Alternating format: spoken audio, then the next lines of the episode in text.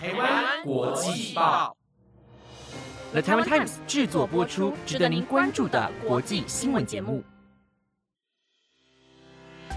欢迎收听台湾国际报，我是佑婷，马上带您关心今天六月二十号的国际新闻重点。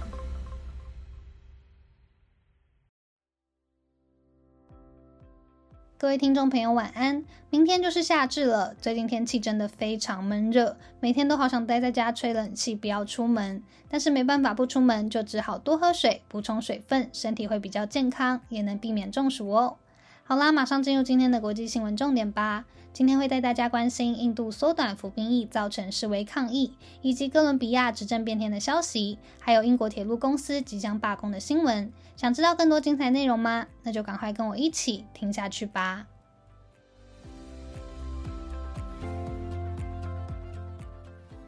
目前中华民国的当兵制度是要当四个月的时间，近期正修法要延长到当一年兵，就有不少人喊着抗议。反观印度最近正讨论要缩短服兵役时间，反而造成年轻人走上街的示威活动。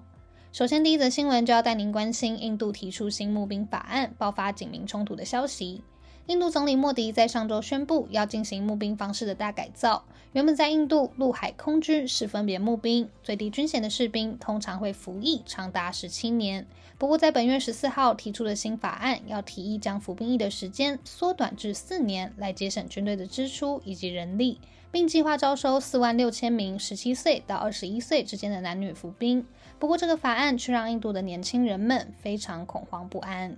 新征兵计划的目的是印度政府想降低军队年龄，让军队更现代化、年轻化，并减少退休军人养老金的支出。但年轻人们认为这是限制他们永久在军队服役的机会，也会让他们不知道服役四年之后要做什么工作。印度各地陆续都传出抗议示威活动，造成不少伤亡，也打乱了火车的行驶，影响到全国交通。对此，莫迪政府目前做出让步，表示会保障 百分之十 的军队职位给那些已经完成四年役期的士兵，并协助其他士兵安排就业。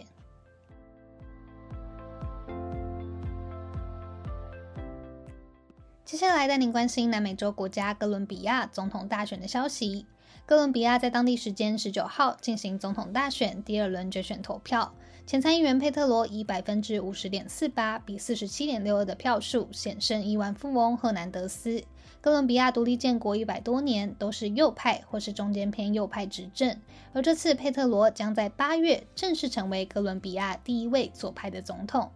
现年六十二岁的佩特罗年轻时曾担任过左派的游击队员，被逮捕，后来被特赦出狱。随后他在一九九一年当选众议员，二零一二年当上哥伦比亚首都波哥大的市长，接着开始竞选总统。二零一八年失利输给现任总统杜克之后，终于在二零二二年成功当选。佩特罗也在他的推特上写下：今天是人们欢庆的日子，让我们庆祝人民首度取得胜利。现任总统杜克任内暴力冲突再起，适逢疫情导致经济一蹶不起，成为哥伦比亚人民心中最差的总统，因此变革成为这次大选最重要的政见。无论是佩特罗还是赫南德斯，都被视为反体制的人物，皆具民粹色彩。首先，佩特罗承诺会推动大规模退休金、赋税、工位与农业的改革来对抗贫富不均的问题，也将推行新经济，促进繁荣，创造就业机会，更会以新的做法来对付贩毒集团以及叛乱组织。不过，因为他领导的左派联盟在国会只占两成左右的席次，他的政策可能都要做出很大的退让才能达成协议，否则将会面临国家动弹不得的风险。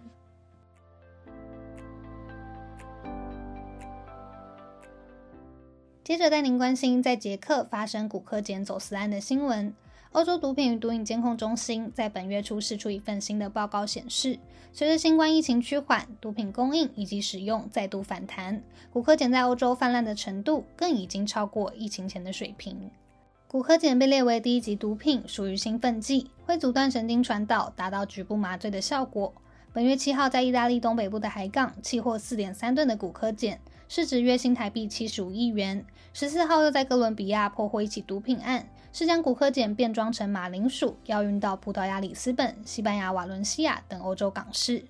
而在前几周六月十号时，捷克发生一起物流失误，这个案件分别发生在捷克的两个城镇伊钦和里赫诺夫。两家不同的超市在清点货物时，发现装着香蕉的箱子里有非常多块绿色包装的不明物，员工怕会有危险，就立刻报警。警方到场调查发现，这些不明物是一批古柯碱砖，总量高达八百四十公斤，估计约有 二十五点二亿新台币的价值，是捷克至今最大起的古柯碱案。目前警方已经和其他国家相关部门展开搜查，寻找货物的源头。日前，缉毒部门负责人弗莱德里奇接受媒体访问时透露，他们正在搜查国内收到同一批货物的商店，并初判这批古柯碱的来源很大机会来自中南美洲国家。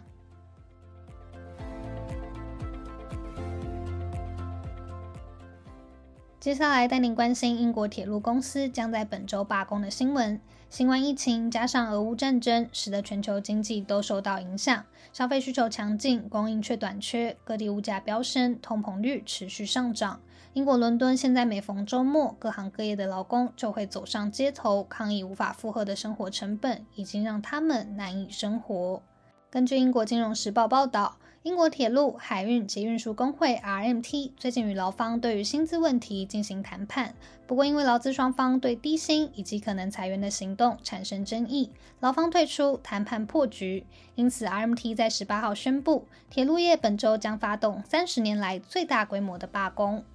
这次的罢工行动分别定在二十一、二十三和二十五号三天进行，不过因为列车的班次会大乱，事实上铁路系统等于是必须停摆近一周。英国国营铁路公司目前已经宣布，原定每天运行的两万班次，这周将会缩减到四千五百班次，每天只运行十一小时，会冲击到上班族、学生以及正在复苏的旅游业，被称为最不方便的悲惨一周。铁路公司目前提出加薪 百分之二 的方案， R M T 认为英国今年通膨率会达到 百分之十一， 这样的调薪幅度并不够大。铁路公司解释，他们也希望谈判成功，但必须考量到纳税人和购票者是否能够负担，工会的要求远非公司能力所及。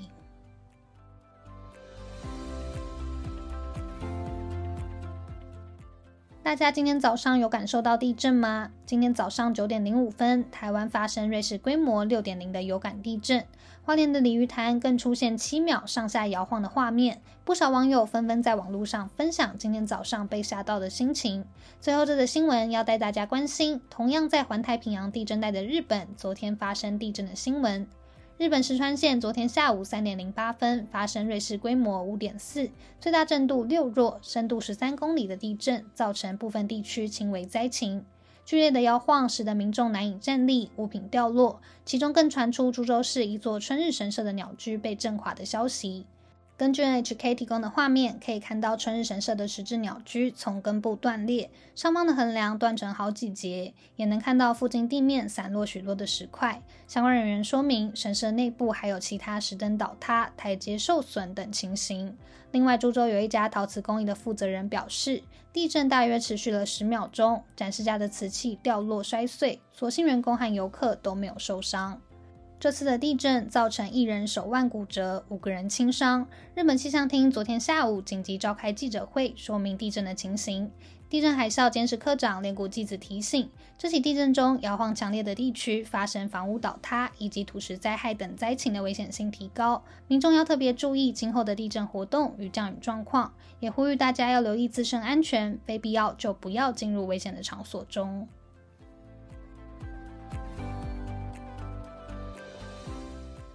又到了分享影剧清单的时间啦！今天想分享的是我昨天才刚看完的电影《会计师》。这是一部二零一六年上映的美国动作惊悚片，讲述一位患有高功能自闭症的会计师跟世界各地危险的犯罪组织合作，亦正亦邪的故事。一开始以为这是一部单纯的动作片，但里面其实包含了对于自闭症不同的诠释。除此之外，我特别喜欢电影里使用艺术画作来透露男主角对于亲情与爱情看法的巧思。其实电影中爱情戏份并不多，但却刚刚好的让观众更能看清楚主角的内心世界。有一段女生向男主角侃侃而谈后留下的一句话让我印象深刻 I think no matter how different we are, we are all trying to do the same thing。不管我们多么不一样，我们都在试着做同样的事情。这是一部非常精彩的电影，推荐给大家哦。好啦，以上就是今天台湾国际报的内容。本节目由了 Taiwan Times 制作播出，感谢各位听众的收听，希望你们能喜欢今天的新闻内容。如果有任何的建议或是想法，都可以留言告诉我们哦。我是佑婷，我们下星期再见，拜拜。